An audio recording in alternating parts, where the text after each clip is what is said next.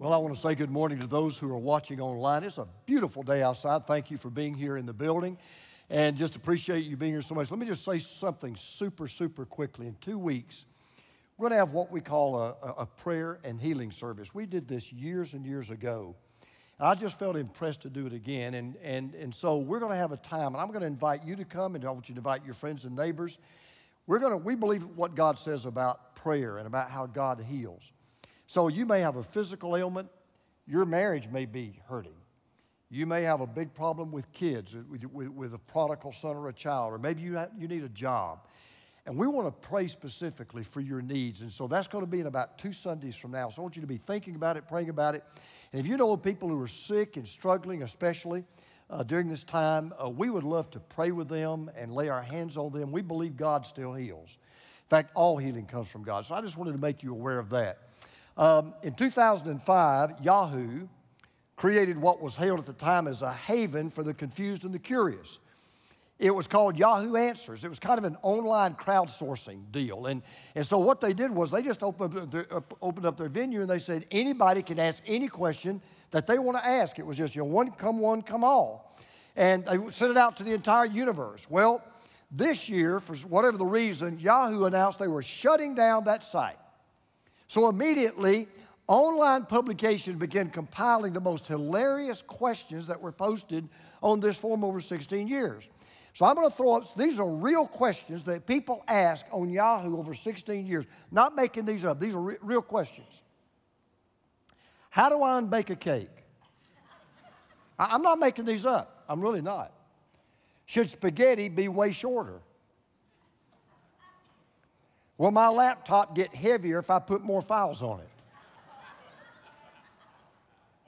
Why is everything in my grandmother's house moist?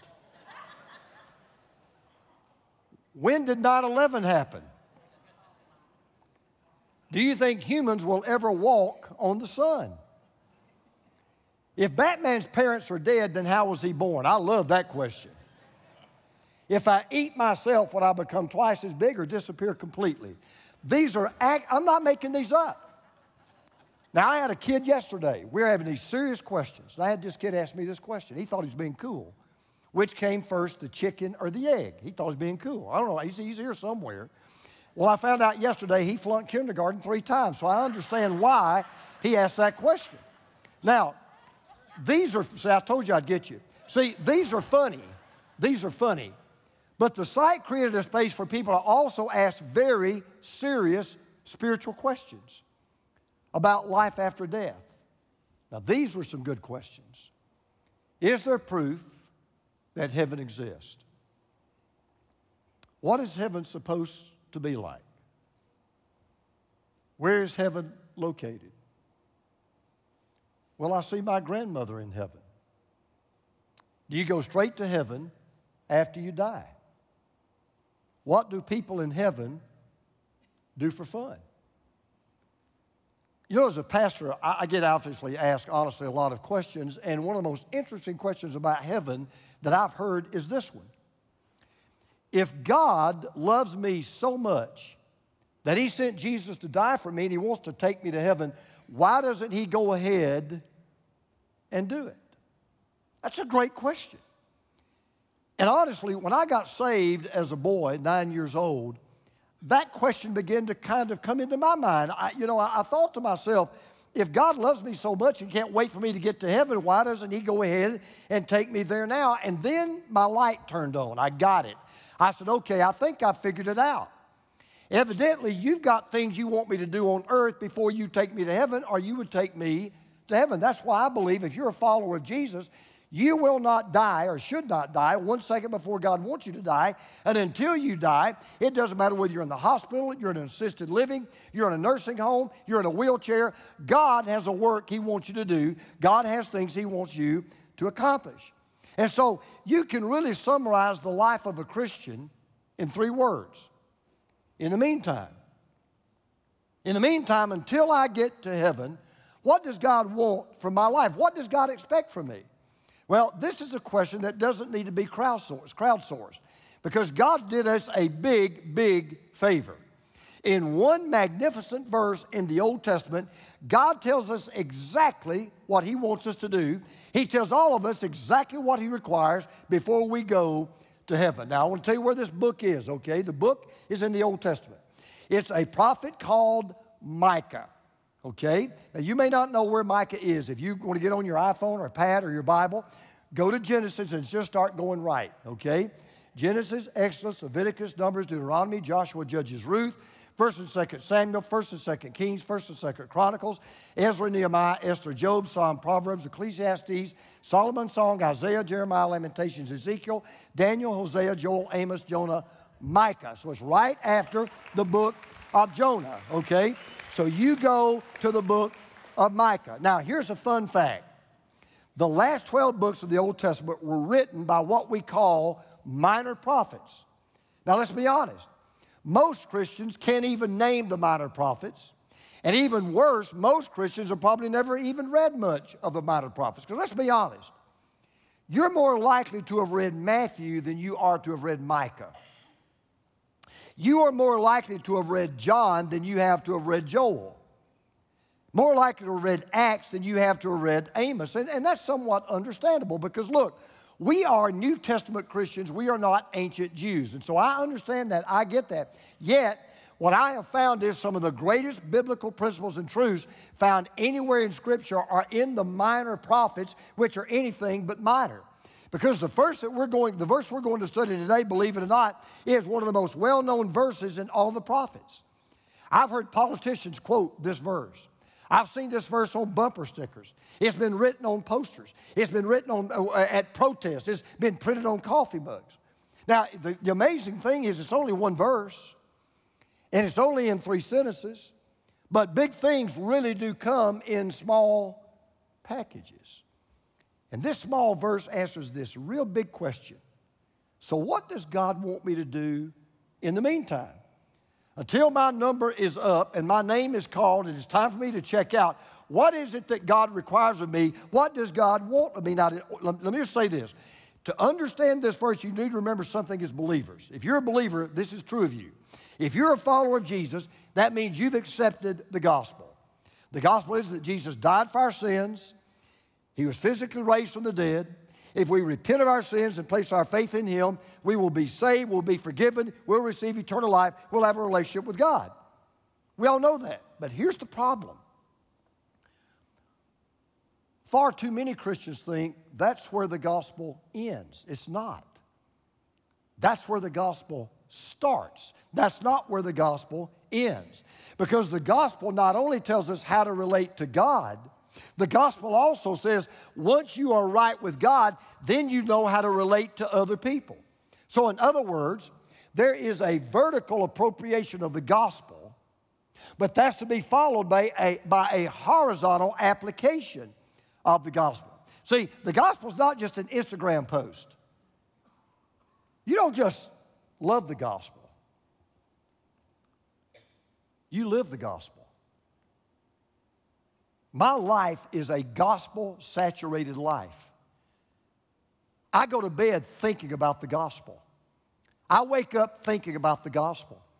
I ask God every day to give me an opportunity to share with somebody the gospel because I, I finally got it through this thick head of mine. You know what? The gospel ought to guide my steps. It ought to guide my decisions. It ought to guide my purchases. It ought to guide how I vote. It ought to guide my habits. And the re- result of all of that should be a world that is more just, not less.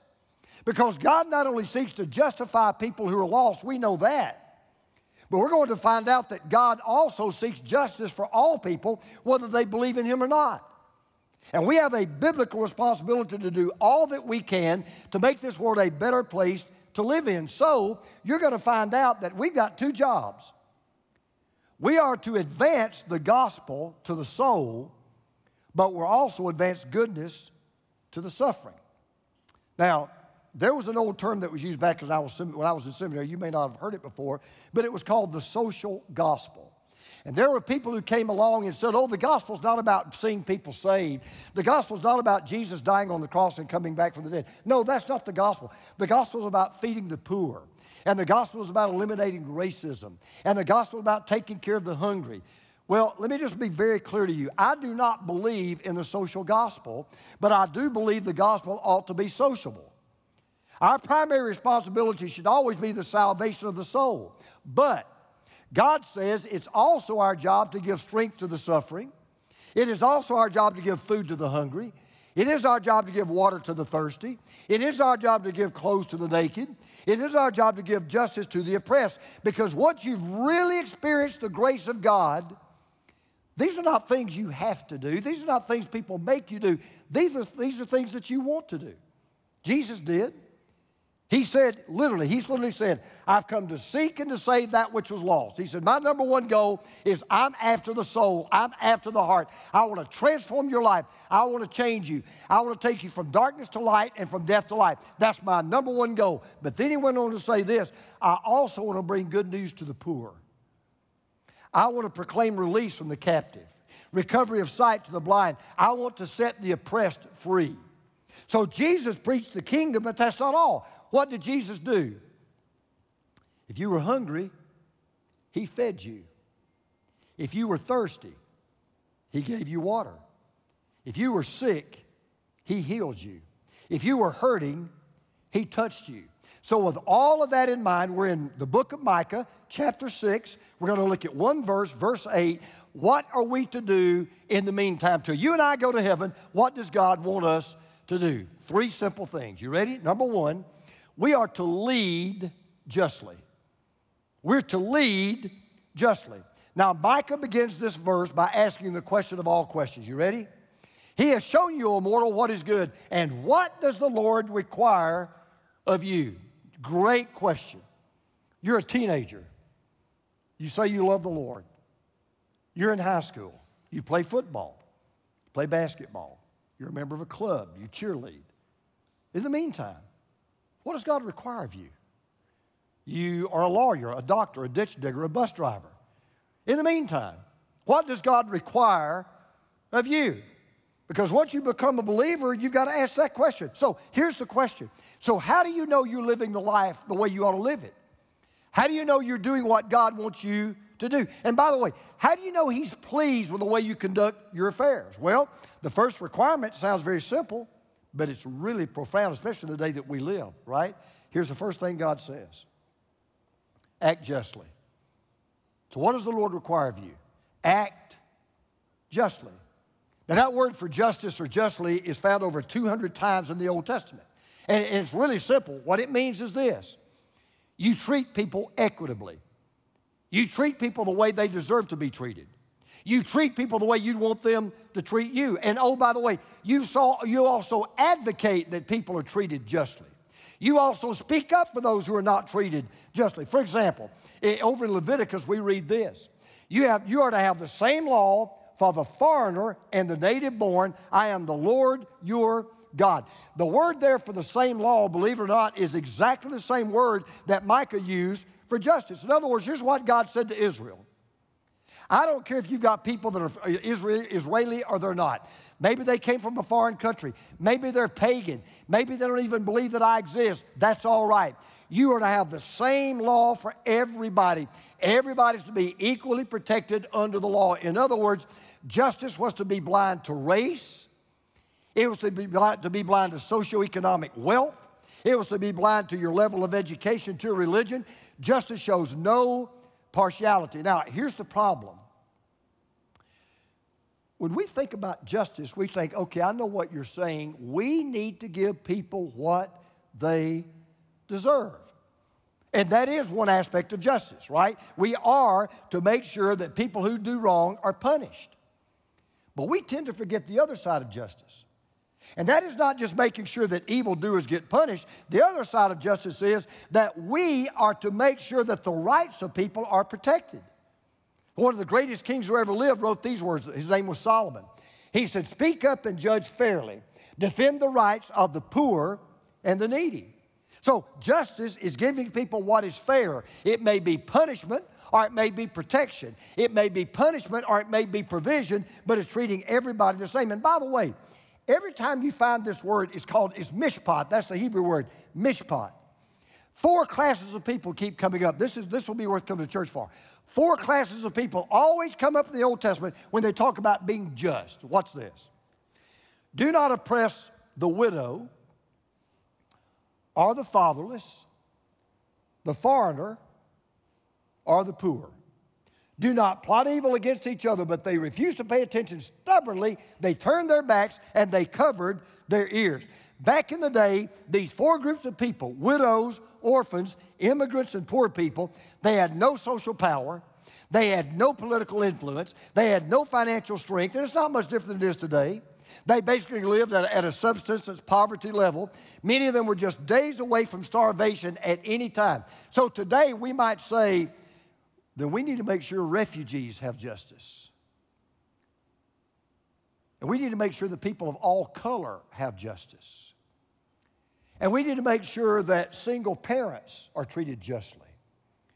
We need to make sure that elderly people are taken care of because, simply put, the measuring stick of goodness, whether you're an individual or a nation, is whether you really care for, have concern for, and compassion for the least and for the lost, for the oppressed and the prisoner, for the poor and the, and the immigrant. So, some people may not like this, but the truth of the matter is we don't have a choice as believers. We must be involved in the issues of poverty and unemployment and homelessness and hunger and racism and prostitution and sex slavery and abortion. It's why I'm so very proud of our ministries where we give food and clothing to the needy. We, we have a care point. We have a ministry called Feet on the Street we minister to the homeless in downtown Atlanta. We go to several prisons around the area visiting prisoners, preaching the gospel, offering words of encouragement. Why do we do that? Because Jesus came to advocate for the least and for the lost. Jesus remembered who we tend to forget.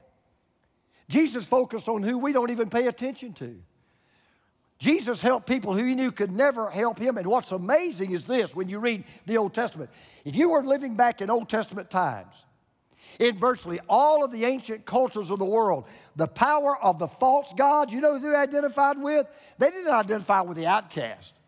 They didn't identify with the widows and the orphans and the aliens. You know who the false gods identified with? With the kings and the elites and the people in political power and the generals of the army and the wealthy. But then the God of Israel came along, and this is what blew everybody's mind about the God that Israel worshiped. Because the God that Israel worshiped said, You know who I identify with? I identify with the orphan. I identify with the alien. I identify with the refugee. I identify with the women. I identify with the widows. I identify with the poor. Because unlike every other false god that pagans worship, the big true God of Israel was a God on the, on the side of the powerless. He was the God on the side of the poor, and we should be true. We should be as well. Now, again, I want to make this plain. Our number one goal, our number one job, our number one responsibility is to evangelize. We're to spread the gospel. We're to tell people about Jesus. That's always our number one mission. But we are not only just to seek the sheep that are lost, we also need to minister to the Samaritan on the side of the road. We are to lead justly. That's requirement one. Here's the second thing God requires we're to love mercy. We lead justly, but we love mercy. The first one describes our action, the second one describes our affection. Listen to what he says. He says, I want you to act justly, and then he says to love mercy. It's really strange. He doesn't say be merciful, he says, I want you to love mercy. I want you to adore mercy. I want you to shower mercy with your affection. And we're so what does that mean? It means we not only love to give mercy, we love it when other people get mercy. By the way, justice and mercy go together. Because you might think at first, well, you're really talking about two different things. There's really a big difference between justice and, and, and mercy, but they're really not. Because the word for mercy refers to God's own unconditional grace, God's own compassion to you and to me. Justice refers to the action. That's what we do. Mercy refers to the action, the affection behind the action. You know why I want other people to be treated justly? Because I love mercy. And I want justice to be a merciful justice. I want people to be treated justly because I have a merciful love for them. By the way, the Hebrew word for mercy is the word chesed, beautiful word, used over 250 times. In, in the Old Testament, one English word alone can't really translate it. Sometimes it's called mercy. Sometimes it's called love. Sometimes it's called kindness. Most of the time it's called loving kindness. Now, let's just be real honest. We're going to really get down to brass tacks. When we do something wrong to somebody else, you know what we want? We want mercy. But when somebody does something wrong to us, you know what we want? We don't want mercy. We want justice. God says, no, no, no, no, no. That's not the way it works. Justice is when you give people what they deserve. We like that. Mercy is when you don't give people what they do deserve. We don't like that. And grace is when you give people what they don't deserve. We don't like that either. So mercy is when you give people what they do, what is when you don't give people what they do deserve. And we say, I don't like that. What Micah is saying is, look, our first inclination is, boy, somebody does us wrong, we want justice. But if we do somebody else wrong, we want mercy. And what, ju- what Micah is saying is this boy, what a difference this would make in our society. He said, when people do you wrong, instead of trying to, to cut them up, why don't you cut them some slack? Because the bottom line is this when you love mercy, you'll live mercy. When you love mercy, you will live mercy. See, giving, what you say, well, well, why is living mercy and why is giving mercy so important? Let me tell you, I've learned this. If you're not a merciful person, and some of us are not, some of us are a little bit hard. If you're not a merciful person, I promise you, two things will be true about you in your life. You mark it down. You will be a judgmental person and you'll be a bitter person. If you don't care, if you, you say, man, mercy's just not my gift, I promise you, you will be a judgmental person, you will be a bitter person. Because I don't know why, but there's something liberating. There's something that's freeing when you treat the lowest and the littlest and the least with kindness and with mercy. There was a mother that went to Napoleon. Her son had committed a second offense and it was worthy of death. Justice demanded his death. So the mother went to Napoleon. She said, Sire, I'm not asking for justice for my son, I'm pleading for mercy. And Napoleon replied, But he doesn't deserve mercy. And the mother said, Yes, sir, you're right. But it wouldn't be mercy if he deserved it, and mercy is all I'm asking. And Napoleon replied, Then I will show mercy. It's hard because you don't want to give people what they don't deserve. That's mercy. So, yes, let's punish the evildoers for sure. Let's confront wrong and evil wherever we find it. But what he's saying is, whenever we can, wherever we can, however we can, let's show mercy enough to love it and let's show mercy enough to show it. I can tell you as a pastor, I don't guess anybody in the world needs mercy more than a pastor. Because I got a bullseye on my back. I'm a public figure, and I make mistakes. And there are things in my ministry I wish I could do over. But I cannot tell you the number of times I've been so grateful for people in the churches I've pastored that loved me enough to cut me some slack, show me some mercy, let me learn from my mistakes, knowing I will use it to be a better man and a better person. We are to lead justly, we are to love mercy. But then he says this, and this is the big key we're to live humbly. We're to live humbly. Now, here's the last requirement. What did he say? This is what God requires of you act justly, check, love mercy, check. But then he says, what's this? Walk humbly with your God. Walk humbly with your God. I'm not going to call any names, but I've told people this before. There's nothing that gets under my skin more than big shot preachers. I wouldn't call names, but I'm thinking of some right now. I have known, I've known some of these superstar preachers, they could strut sitting down. Micah said, Walk humbly with your God. See, if you leave God out of this equation, none of this is going to work, okay? This is not what's required of you to be saved or to be right with God. That's not what he's saying. What he's saying is, this is proof you are saved. This is proof you are right with God. If you are saved and you are right with God, you'll love justice. You'll lead justly. You'll love mercy. You will live humbly. Because you won't love mercy till you personally experience the mercy of God. You can't know justice till you've been justified by the judge of the universe. And you cannot walk humbly with your God until you first walk to God and surrender your life to Him. So, what he's talking about, this is not what you got to do in order to be saved. This is what you do if you have been saved and after you've been saved. By the way, the, the word walk in the Bible is a metaphor for just the way you live your life. And, and you see, this, he says we're to walk humbly. Let me just be honest with you. That's a tricky thing. One of, the, one of the most difficult things to do in life is to be humble. And let me tell you why. the moment you think you're humble, you're not. I mean, the moment you say, you know, I am so proud of my humility, you just lost it. I mean, it's really kind of an amazing thing. Because humility begins with realizing this. Here's how you, here's how you get humble with God. Once you wake up and realize anything you are, anything you do, anything you have, anything you achieve in this life is all because of the grace of God. And when that finally hits you, then you begin to walk humbly with a God that you know and the God that you love. And you finally realize, you know what, Lord, anything I ever do that's worth anything is because you live in me, you work for me, and I walk with you. I, I love this story. I, I came across this story. It was a story of a CEO of a Fortune 500 company.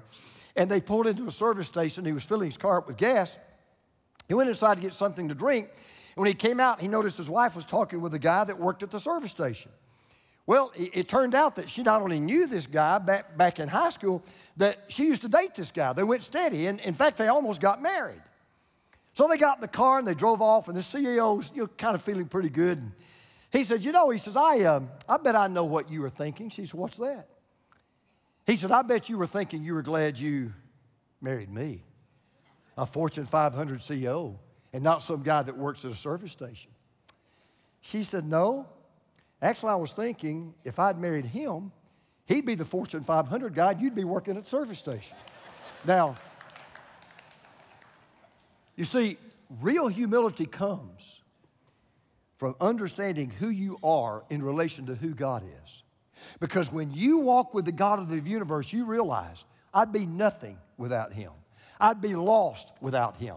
I'd be undone without him. I'd be helpless without him. And pride would never become a problem. And while I'm in the neighborhood, let me tell you something. If you, if you were to ask me right now, Pastor, I know you don't like to talk politics, get into politics, but let me just ask you a question.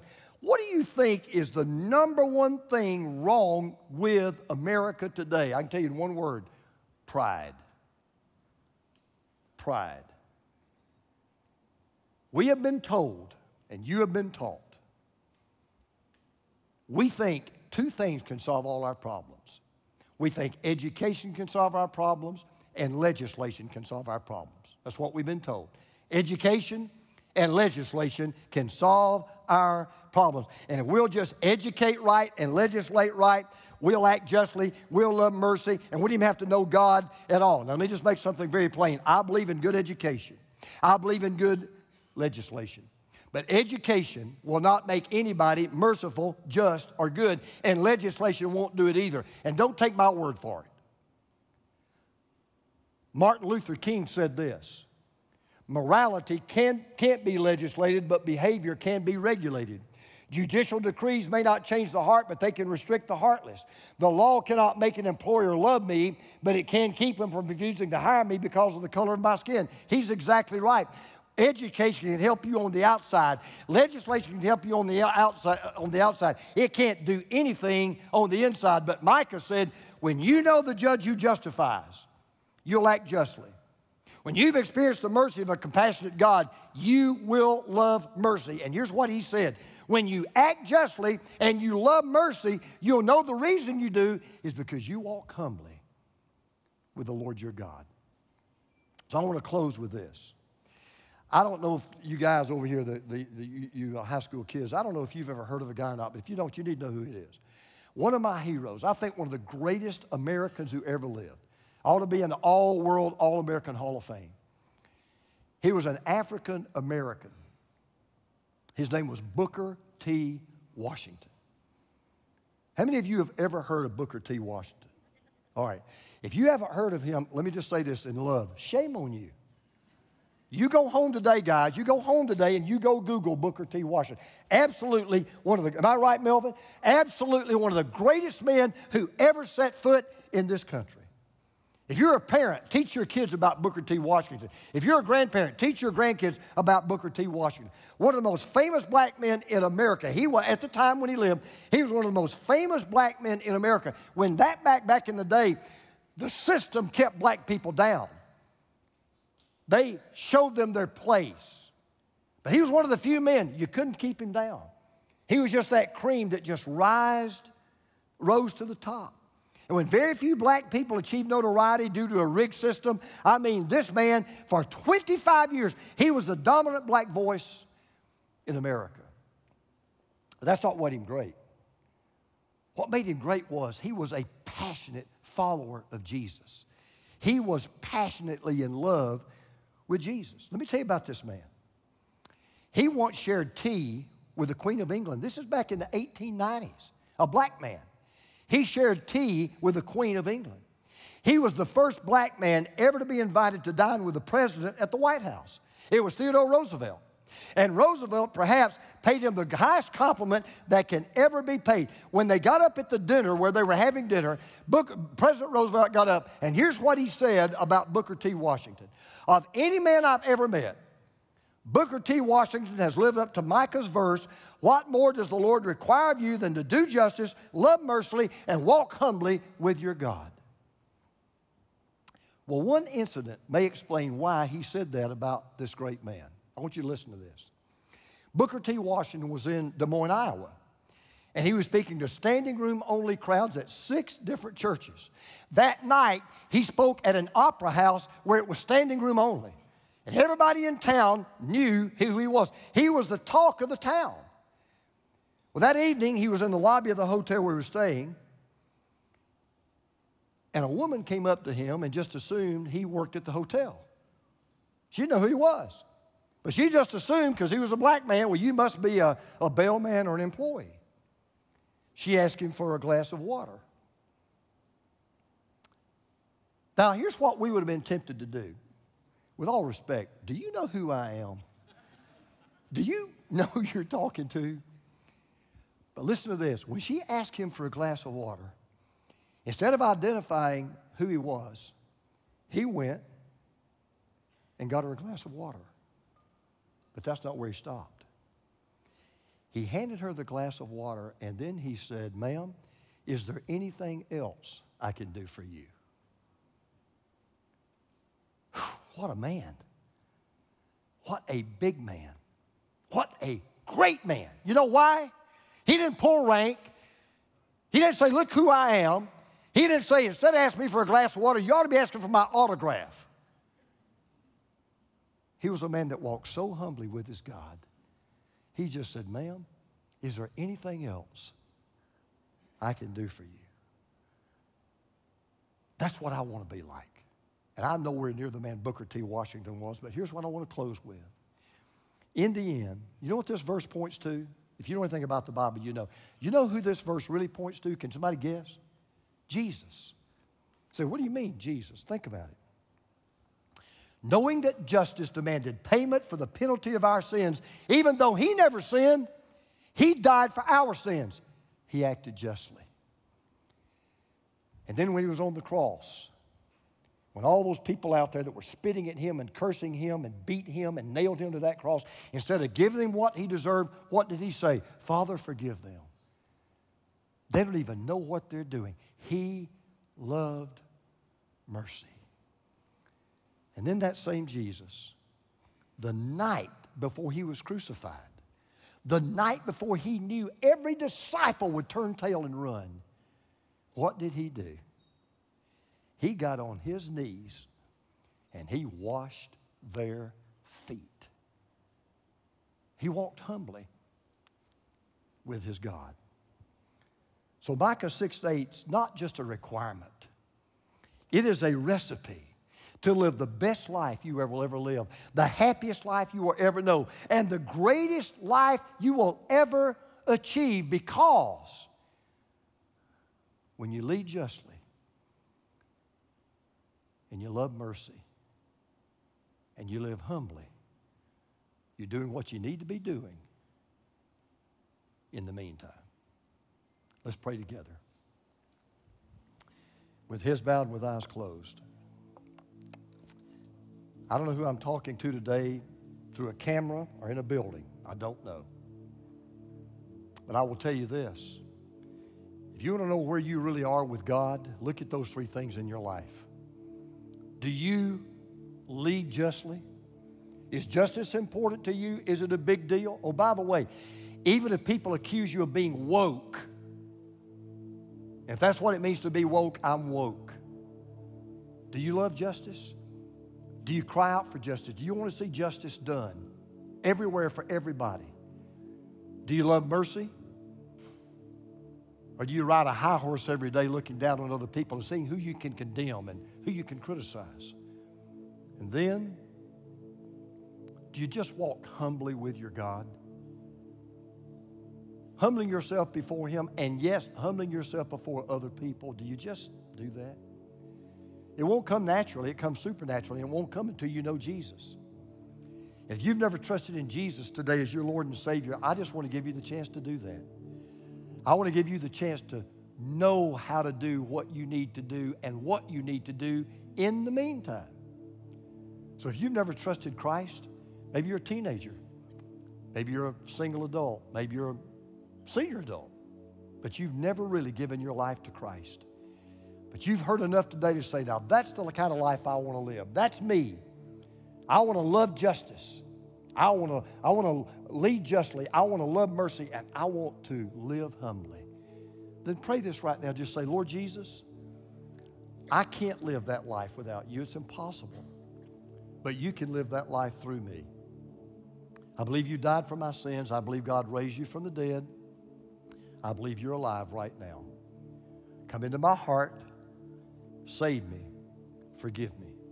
I repent and turn away from my sin. And by the way, I repent and turn, and, my, and turn away from bad attitudes I've had toward other people.